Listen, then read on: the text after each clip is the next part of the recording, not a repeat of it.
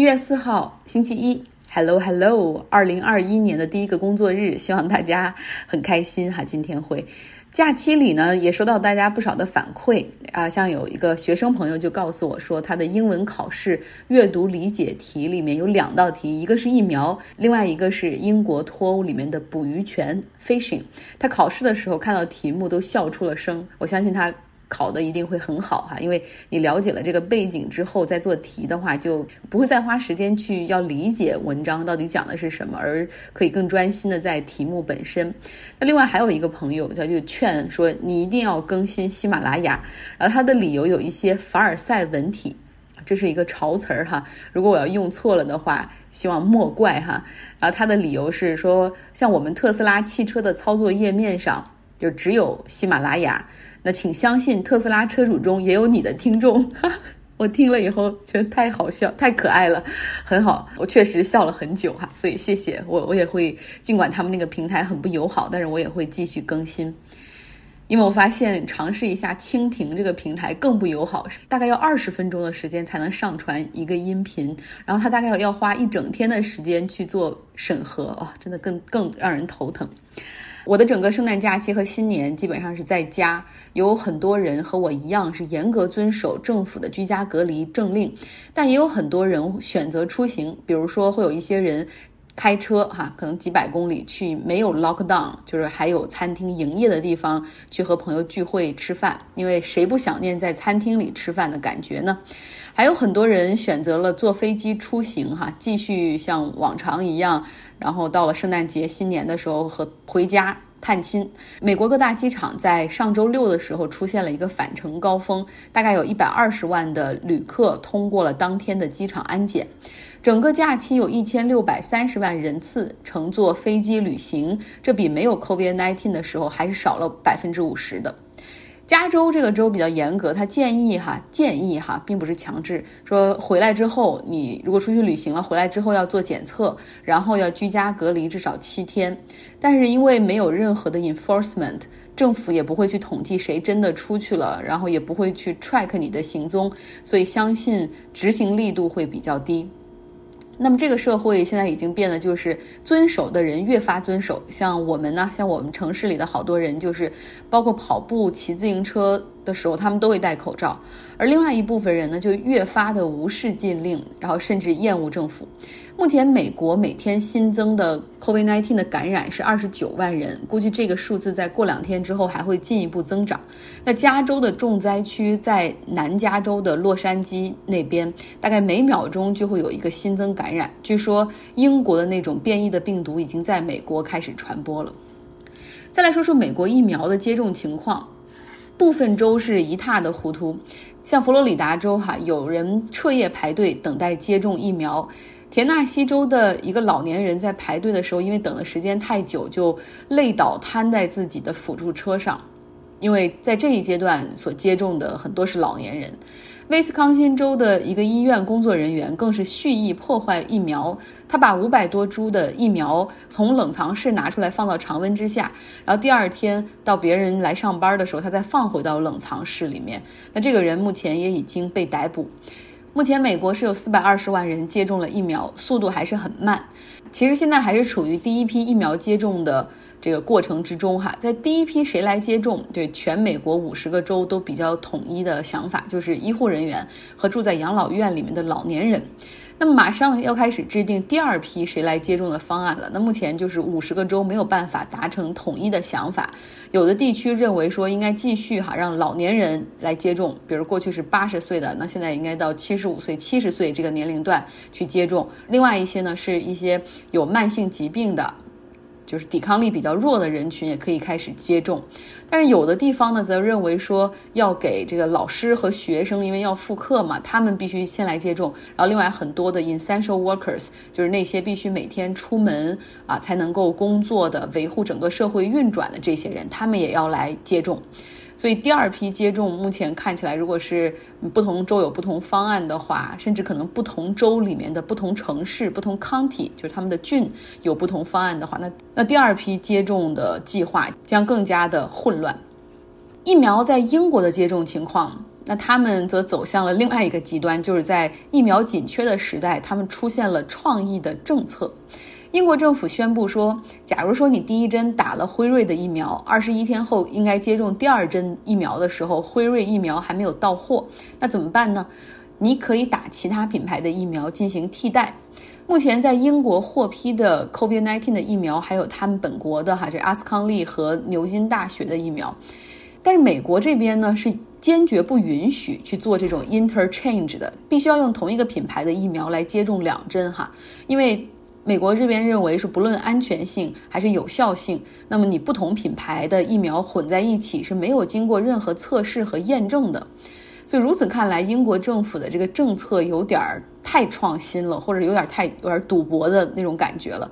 那有医学和疫苗专家批评英国政府在没有任何科学和数据的基础上就要试试运气，这会引来更大的麻烦。那英国政府给出的理由是呢，啊，相信我们把这个疫苗的原理哈，我们也知道第一针之后，它大概在十几天的时候就会激发人的免疫力开始响应。任何品牌的第二针的疫苗基本上都是巩固类型，所以问题不大。这就是他们那那种粗犷的决策。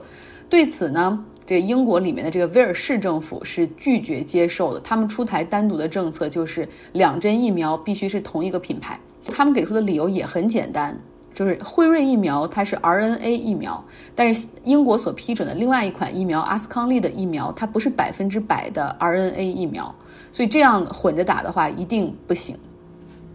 也许是因为。最后时刻哈，幸运的搞定了脱欧协议。现在 Boris Johnson 的政府，他们就愿意在更多的事情上去勇敢的进行尝试。那就来简单说一下脱欧吧。就在二零二一年的一月一号零点，英国正式脱离了欧盟。英国的货运所走的这个英吉利海峡，哈，他们这通过海底的高速抵达法国之后，那过去就可以没有没有任何的关卡，可以直接通过。那现在呢，需要过关卡的时候要提交一个清关表格，但是因为现在可能是节日期间，货车的流量也比较少，大概几分钟的手续就可以通过，就大家在那儿排队，然后这样通过就可以了。但是不知道以后的情况会怎么样。从欧洲抵达。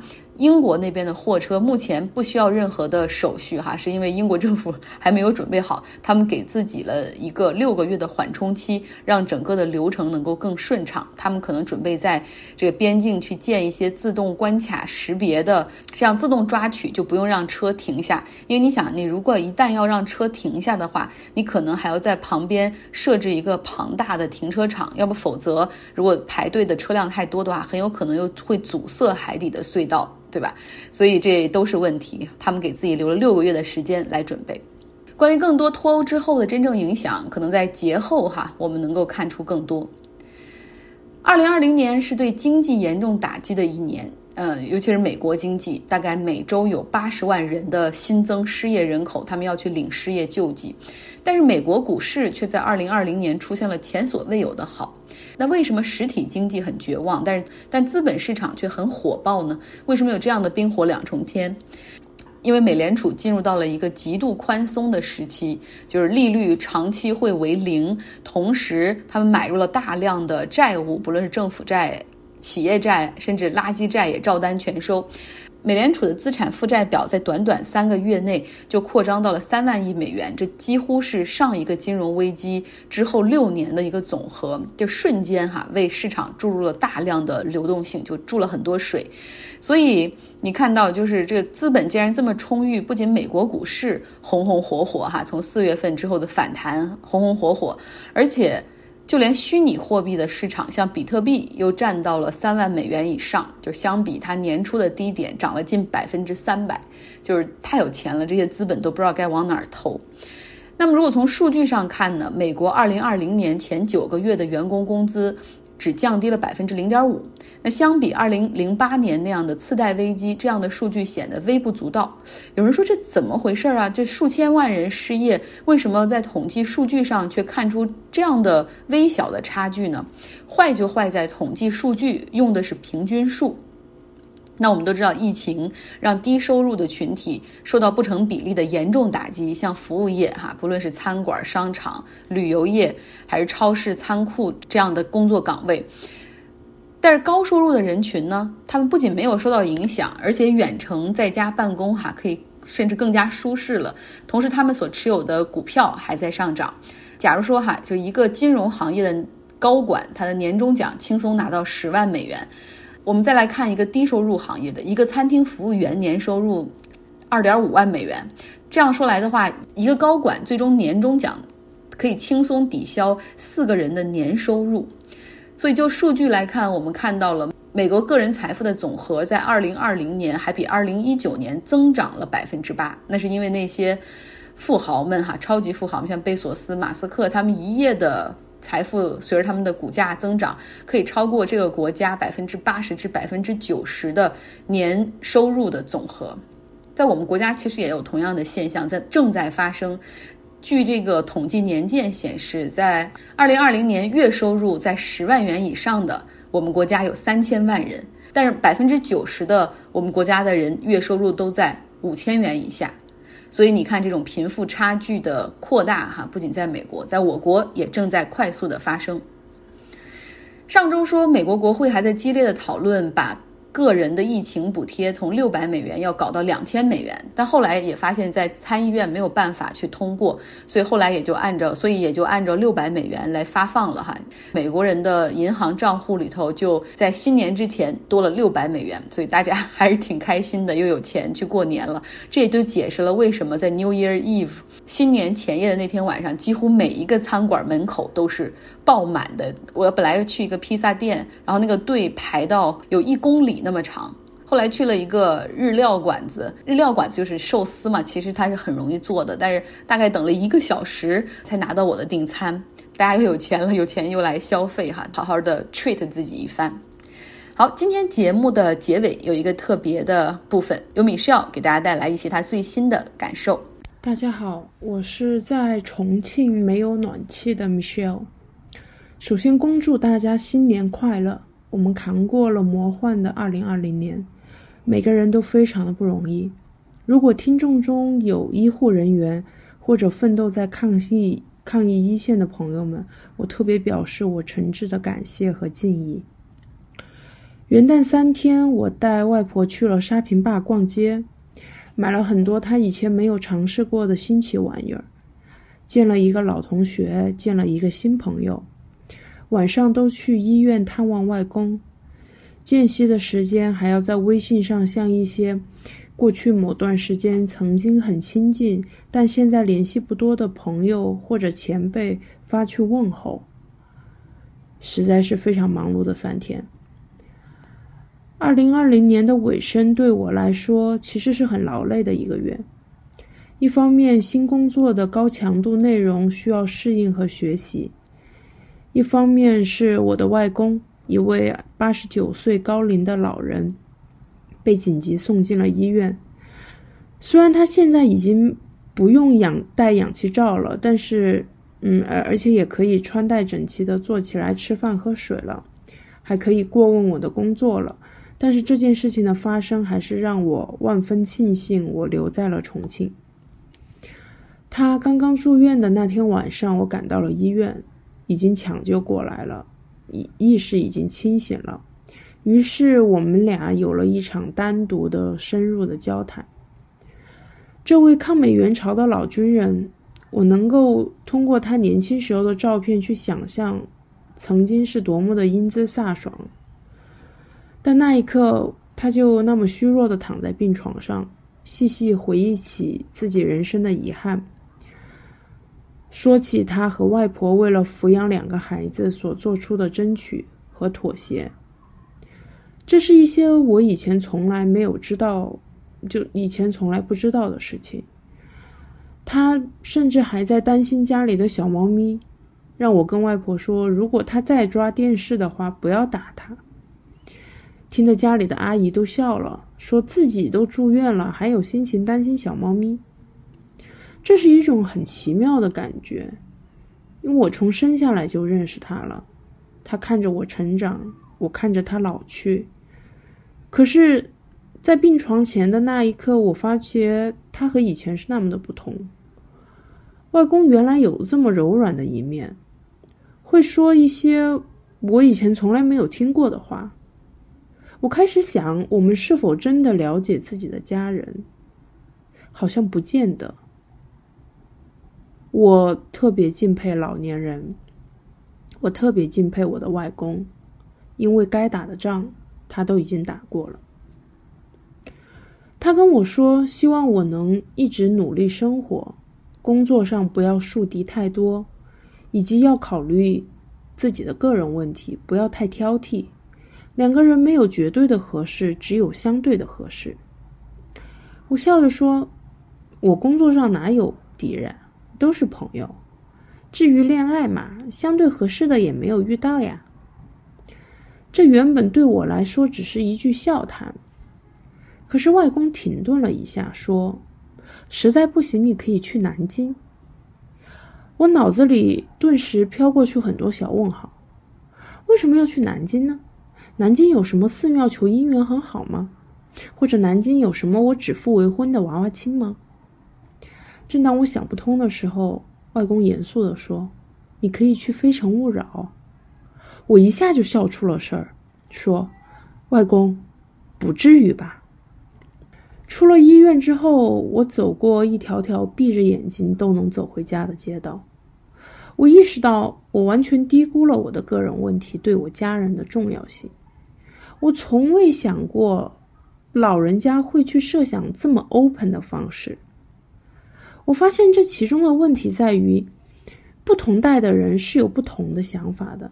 就算我们都知道对方是怎么想的。可是我们无法深刻的意识到这对对方到底有多重要。这大概就是传说中的代沟吧，是一堵无形的墙。比如老一代的人会觉得结婚重要，也许是因为结婚是能过好余生的主流方式。毕竟千百年有这么多人已经验证过了，又或者他们已经走到了人生的尾声。回头张望，觉得结婚这件事做的真是明智。这些道理我好像都明白，可是我却无法因此去开始专门寻找结婚对象的旅程。相对的，就算外公知道我一直很独立，我事业心强，我想靠自己的能力给自己更好的生活等等，他还是会在意我没有结婚。就算我们已经是沟通氛围不错的家庭，我还是不明白他为什么担心。我难道不够能干吗？他还是不明白我为什么不着急。难道你要一直这样下去吗？在很多人看来，从一线城市回到家乡的二线城市，代表着舒适，代表着妥协，代表着认输。以前我也这么觉得，好像是一件没有面子的事儿。尽管很多人说重庆很好啊，但是现在我认为，我回到重庆，这其实恰恰是真正的勇士的做法，因为我没有躲在北上广虚假繁荣的海市蜃楼、灯红酒绿里，因为那些不属于我。我在那里可以逃避家庭的责任，我可以对外公住院视而不见，只是在电话那头可能干着急。但是现在，我勇于面对生活原本的样子。为了让他们放心，我跟他们描述我为什么喜欢我的新工作，我有什么样的情怀，我追求什么样的价值感，甚至适当的分享一些我在新工作上的小挫折，并且让他们看到我早起晚睡去实现这些愿景的自律，而不是像以前一样。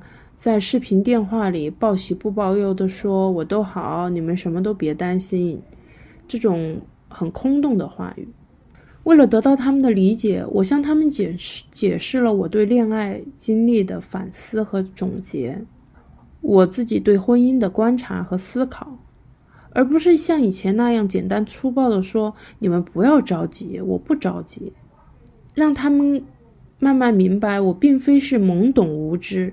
我只是有自己的时间表和度量衡。这些沟通其实比在一线城市自己独自生活来的更辛苦，因为我时时刻刻都在试图跨越那道无形的墙。我尊重老人，可是我更坚持自己的生活方式，因为这是我自己的人生。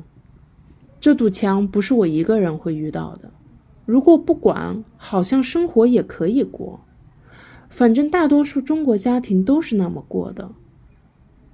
可是我回家的目的是这样勉强度日吗？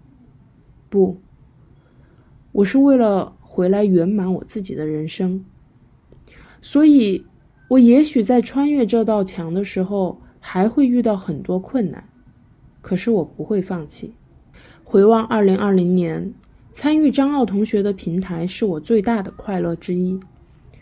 最开始我只是在缅甸隔离期间太无聊了，除了工作读书，还想和人有一些交流。没想到一步一步走到现在，在这个过程中，我看似在分享，其实在收获。我开始多了一种探寻自己的方法，重新拾起了我中学时代参与文学社的爱好。每次写脚本、录音频，我都有一种温暖的满足感，让我觉得平静而澎湃。其实，比我优秀的人有很多，可是我更乐于分享。我享受这种状态，永远以一种开放的姿态来面对家人、朋友，乃至不喜欢我的人。